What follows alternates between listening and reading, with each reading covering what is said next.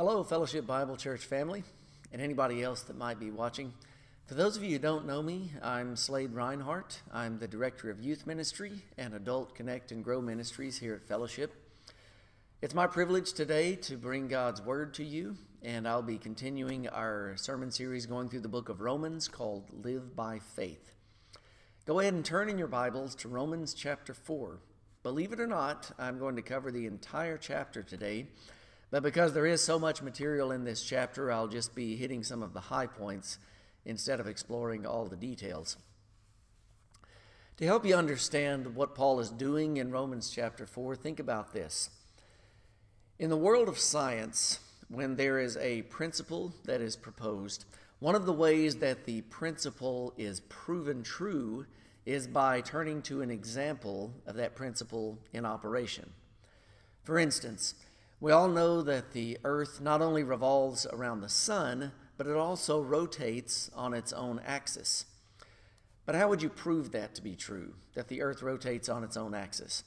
Well, in 1851, there was a French scientist by the name of Leon Foucault who came up with an idea to do just that. He created what's known as the Foucault pendulum. He took a bob, which is the weight on a pendulum, that was about 60 pounds, and he suspended it on a wire that was over 200 feet long. Once the pendulum began swinging, the plane of its swing would rotate throughout the day, thus proving the principle of the Earth's rotation upon its own axis. So he took this principle and he gave an example of that principle in operation in order to prove it. That's exactly what Paul's doing in Romans chapter 4. Think back for just a minute where we are in the book. For the first several chapters, the Apostle Paul established as clearly and repeatedly and firmly as you can do that all people are sinful, that everyone falls short of God's perfect requirements. He quoted, for instance, from the Psalms that say, "No one seeks God, no one does what is right. There is none righteous before God." And then at one point, near the end of chapter 3, he said this, "We hold that one is justified by faith apart from works of the law." Then in chapter 4, Paul proves that principle by showing it in operation in the life of Father Abraham. Now, why did Paul choose Abraham as his example? Well, Paul is mainly talking to the Jewish Christians in the Church of Rome at this point. The Jewish believers are the ones who are more likely to have a hard time grasping the idea of justification by faith because of their relationship with the law of God and because of the misunderstandings that had built up through the centuries around the law of God, their relationship to it and its relationship to God himself. Abraham was also the father of the Jewish people. He was the first Hebrew, and he was the father of the Jewish faith. He was regarded as a paragon of godliness and virtue. In fact, in a Jewish book that was highly regarded, not part of the Bible, but a highly regarded Jewish book called the Book of Jubilees, it says this about Abraham. "Abraham was perfect in all his deeds with the Lord, and well-pleasing in righteousness all the days of his life." Nobody had more credibility in the mind of Jewish people than Abraham, so that's who Paul turns to prove the doctrine of justification by faith. Now, the first half of this chapter is structured around 5 questions that Paul asks, and these can really be summarized in 2 questions. The first one is this: how was Abraham justified? Look at verses 1 through 8 with me. What then shall we say was gained by Abraham, our forefather according to the flesh?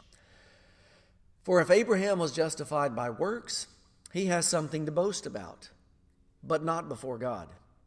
For what does the Scripture say? Abraham believed God, and it was counted to him as righteousness. Now to the one who works, his wages are not counted as a gift, but as his due. And to the one who does not work, but believes in him who justifies the ungodly, his faith is counted as righteousness. just as David also speaks of the blessing of the man to whom God counts righteousness apart from works. Blessed are those whose lawless deeds are forgiven and whose sins are covered. Blessed is the man against whom the Lord will not count his sin.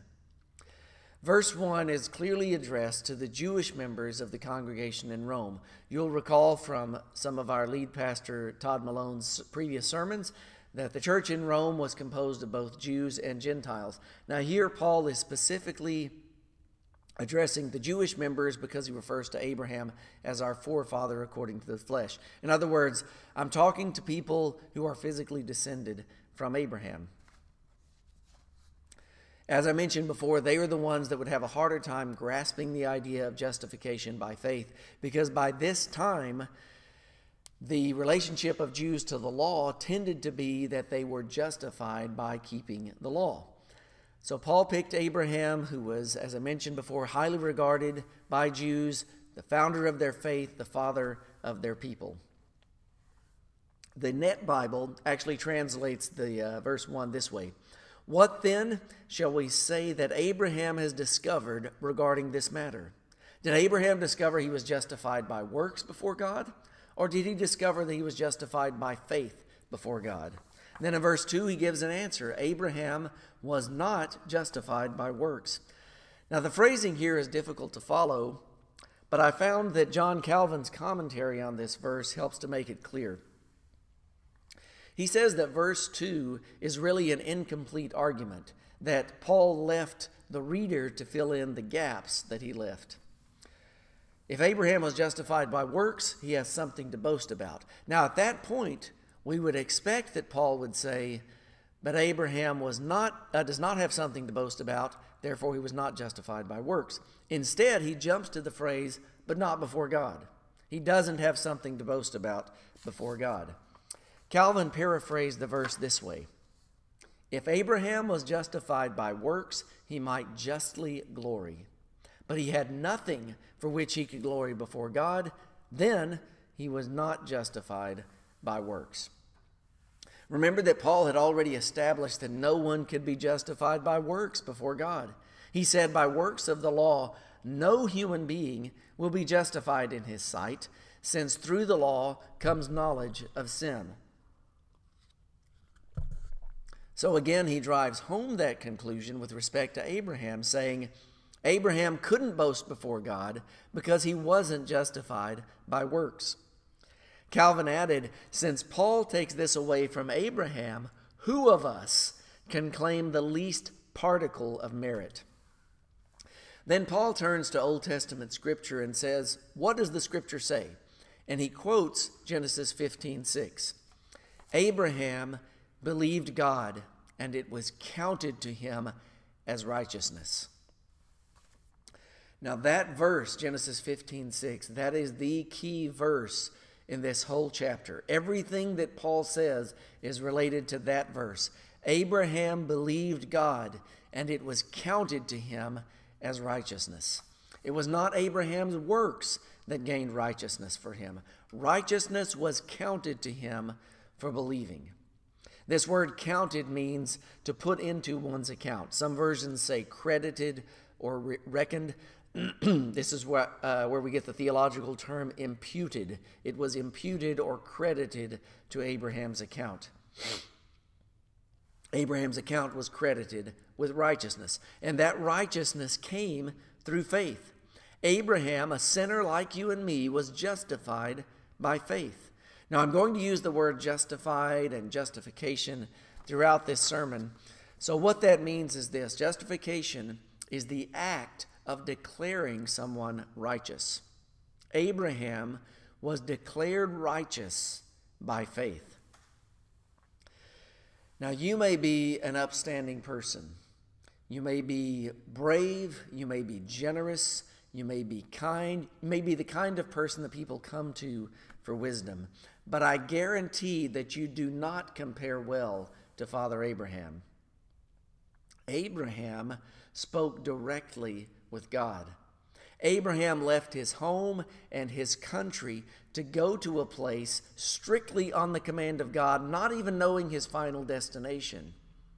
And in the highest act of obedience, Abraham was willing to kill his son in response to the command of God.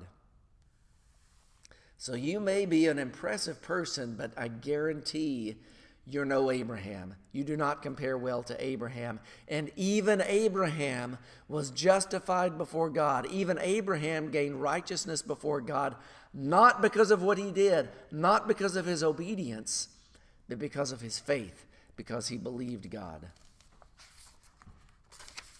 Abraham believed God, and it was counted to him as righteousness. It was not because he was obedient. It was not because he was brave. It was because he believed. And verses 4 and 5 add the truth that a person who works for something is getting what they're due. Their wages are not a gift. Back in 2019, my wife and I hired a young man in our congregation, Jacob Korth, to fix some of the sprinklers in our yard. When he was finished, we paid him. And Jacob was thankful for that, but he did not regard the money as a gift because he had earned that money. If someone is working for their righteousness before God, then anything that they think they gain is not regarded as a gift. It's regarded as their due. Yes, God owes me righteousness because I have worked for it. On the other hand, someone who doesn't work but simply believes, they receive righteousness from God as a gift, and their attitude, therefore, is a different level of gratefulness. Paul ends this section by going to another Old Testament figure that's highly regarded, and that's King David. He quotes from Psalm 32 about a person who is blessed by God by receiving righteousness apart from their works. God does not count this person's sin against them. Instead of counting sin to them, he counts righteousness. So the emphatic answer to the question, how was Abraham justified, is that Abraham was justified by faith. The second question that Paul asks more firmly establishes this principle of justification by faith. He asks this, is righteousness apart from works only for Jews? Look at verses 9 through 12. Is this blessing then only for the circumcised or also for the uncircumcised? We say that faith was counted to Abraham as righteousness. How then was it counted to him?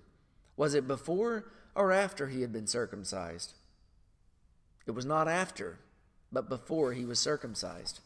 He received the sign of circumcision as a seal of the righteousness that he had by faith while he was still uncircumcised.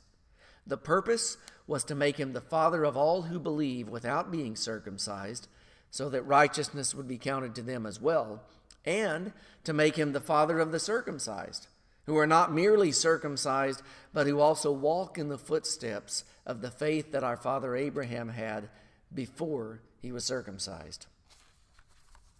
This is just beautiful. Paul wants to make sure that we don't misunderstand his example of Abraham. Yes, Abraham was justified by faith apart from works, but he was circumcised.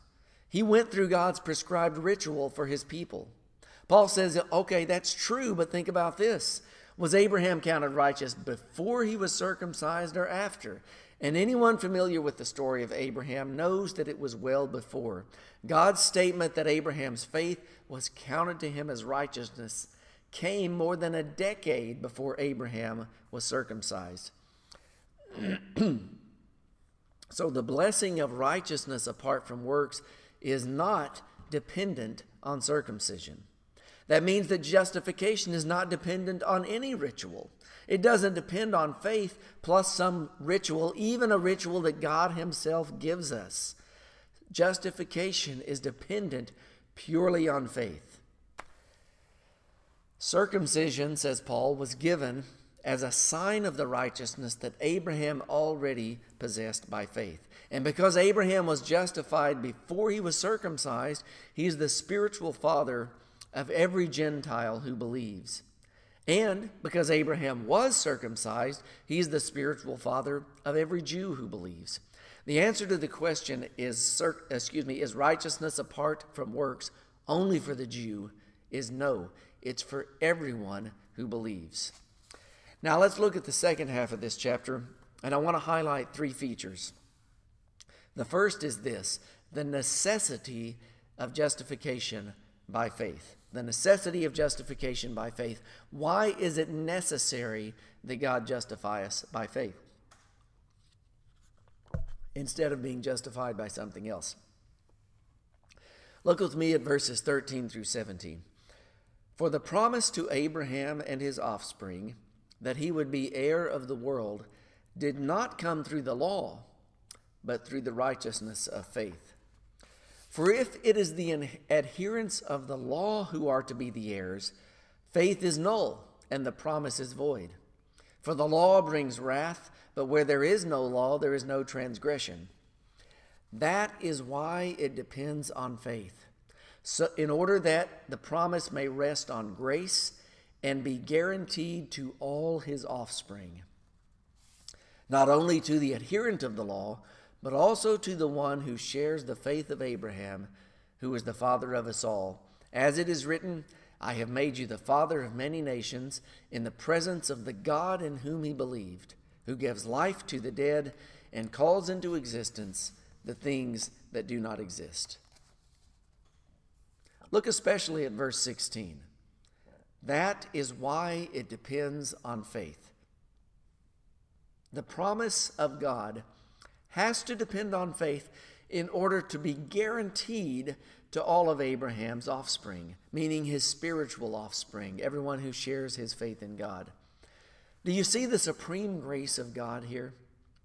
If he had made the promise of blessing,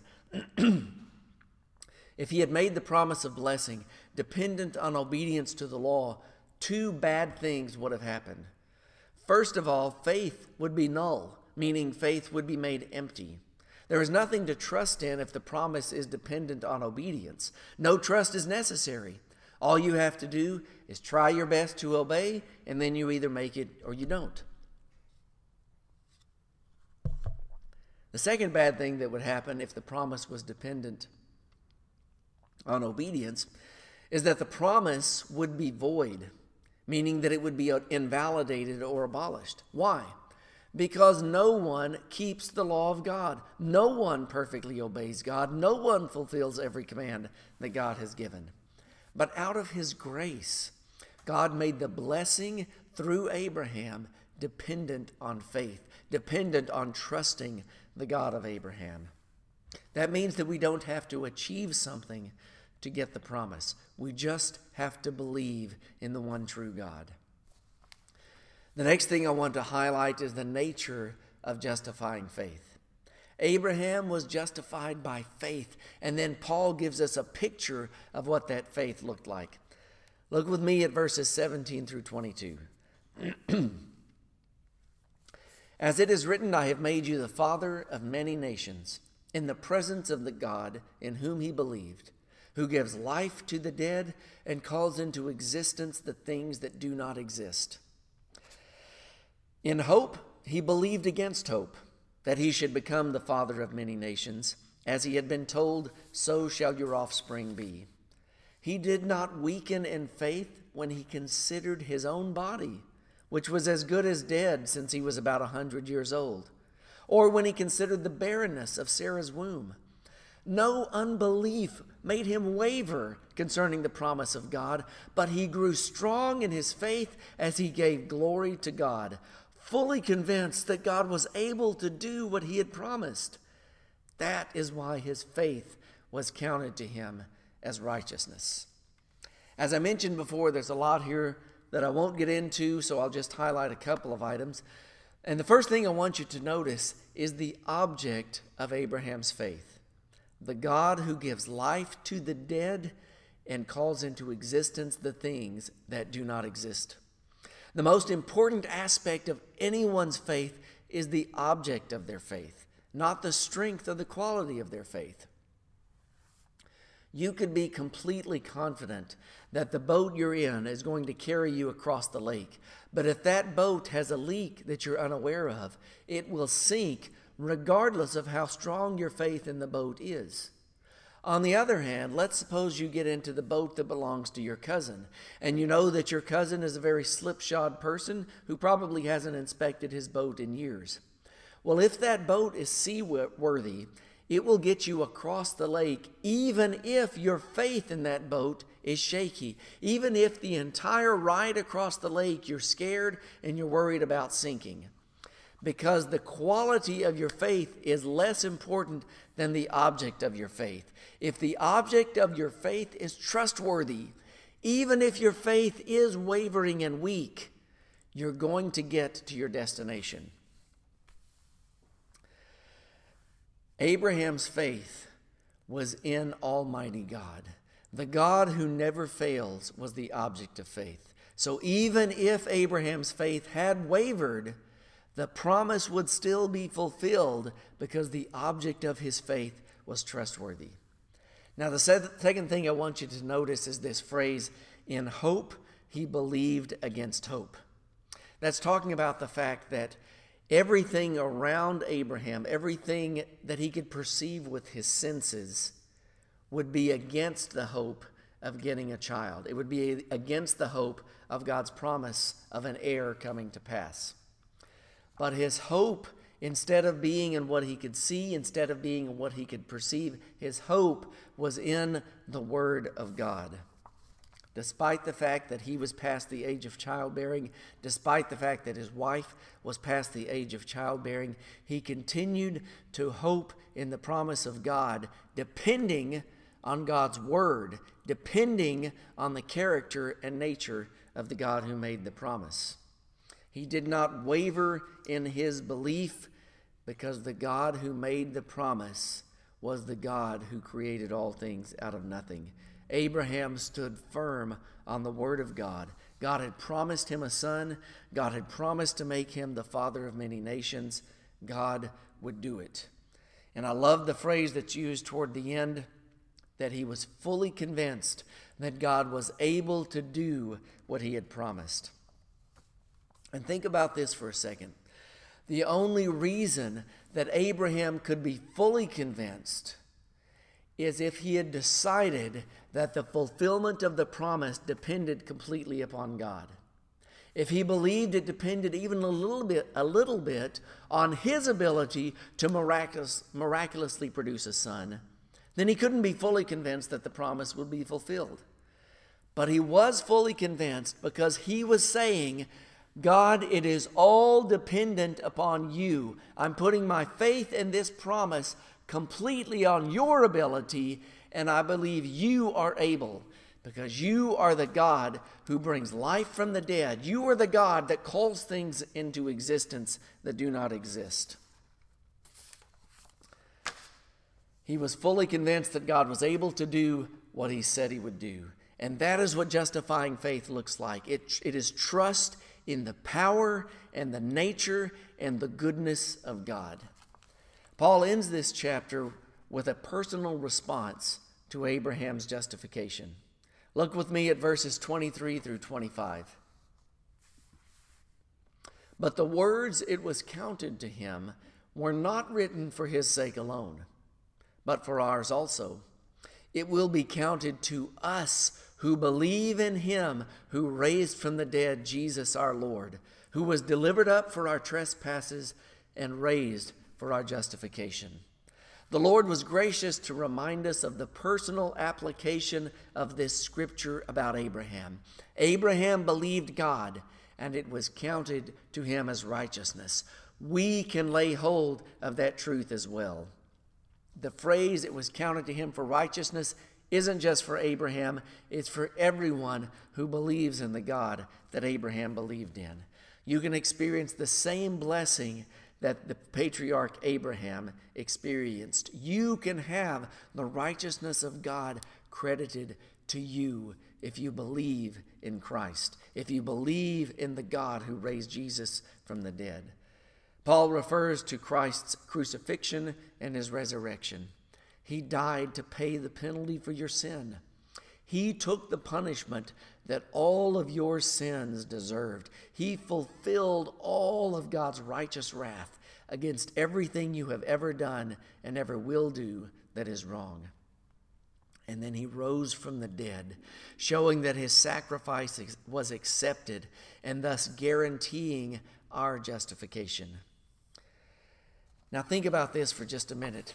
Let's suppose you come here this morning to this sermon and you recognize that you're a sinful person. In fact, you regard yourself as probably the most sinful person you know. You know that you've lived in rebellion against God. You've committed all the sins that are spoken against in Scripture. You've lied. You've committed sexual immorality. You've deceived. You've stolen. You've committed blasphemy.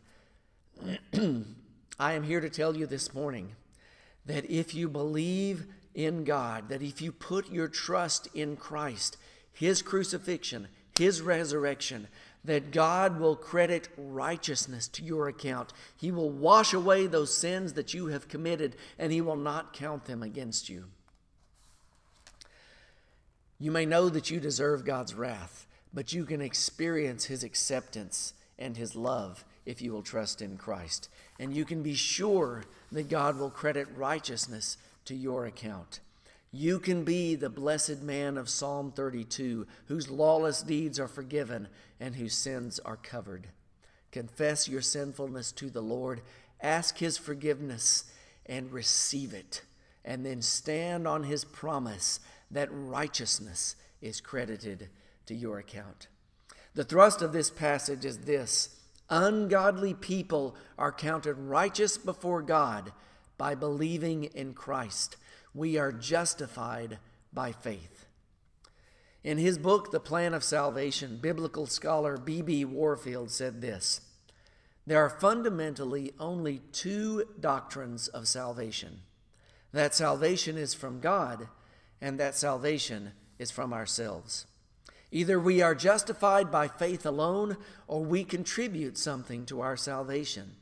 Glory to God. Salvation is by justification in faith alone. Salvation is completely dependent upon God and not upon ourselves. But our temptation, even as believers, is to think that we contribute to our justification by our obedience. Yes, God saved me, but I was a good person. Of course God took me into His family. I live a moral life. I do good things. Everybody likes me. Now, all of those things may be true with respect to other people. In other words, if you compare yourself to those around you, you may look like a good person. You may look like a moral person. You may look like a generous person.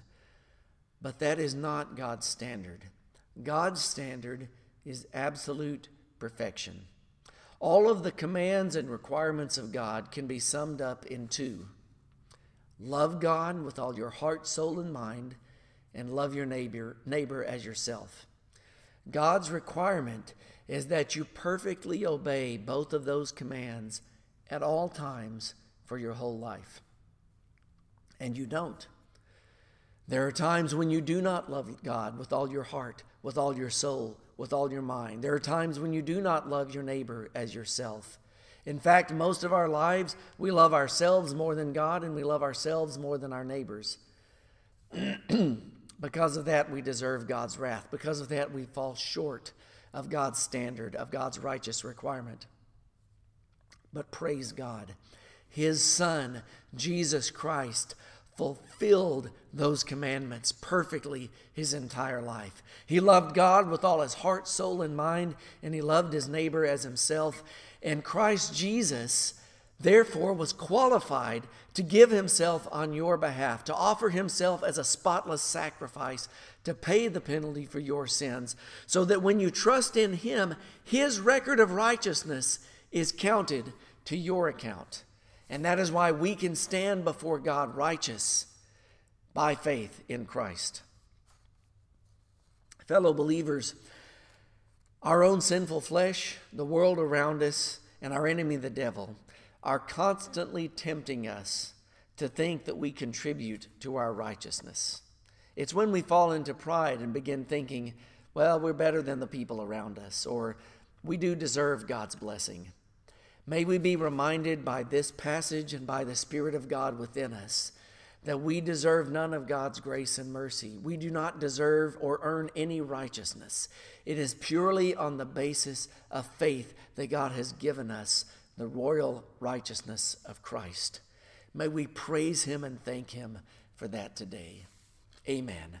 Ungodly people are counted righteous before God by faith in Christ. We are justified by faith. There are a number of ways that you could respond to this message. I've just come up with three to suggest to you. First of all, you can rewrite the passage in your own words to help press this truth more deeply into your heart, to think more clearly about what's being said.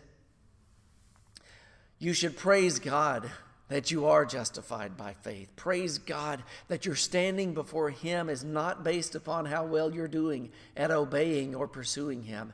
It's based upon your trust in his Son. And finally, pray for an opportunity this week to tell someone about this truth. It can be another believer, it can be an unbeliever, just to bring into the conversation the fact that God justifies us by faith. I recognize in this time of social isolation that you may not have that opportunity face to face, but on social media or through the phone or texting, look for an opportunity to share this truth with someone else. To close, let me just remind you of this truth. Ungodly people are counted righteous before God by faith in Christ. We are justified by faith. Let us give God glory and praise because of that. God bless you.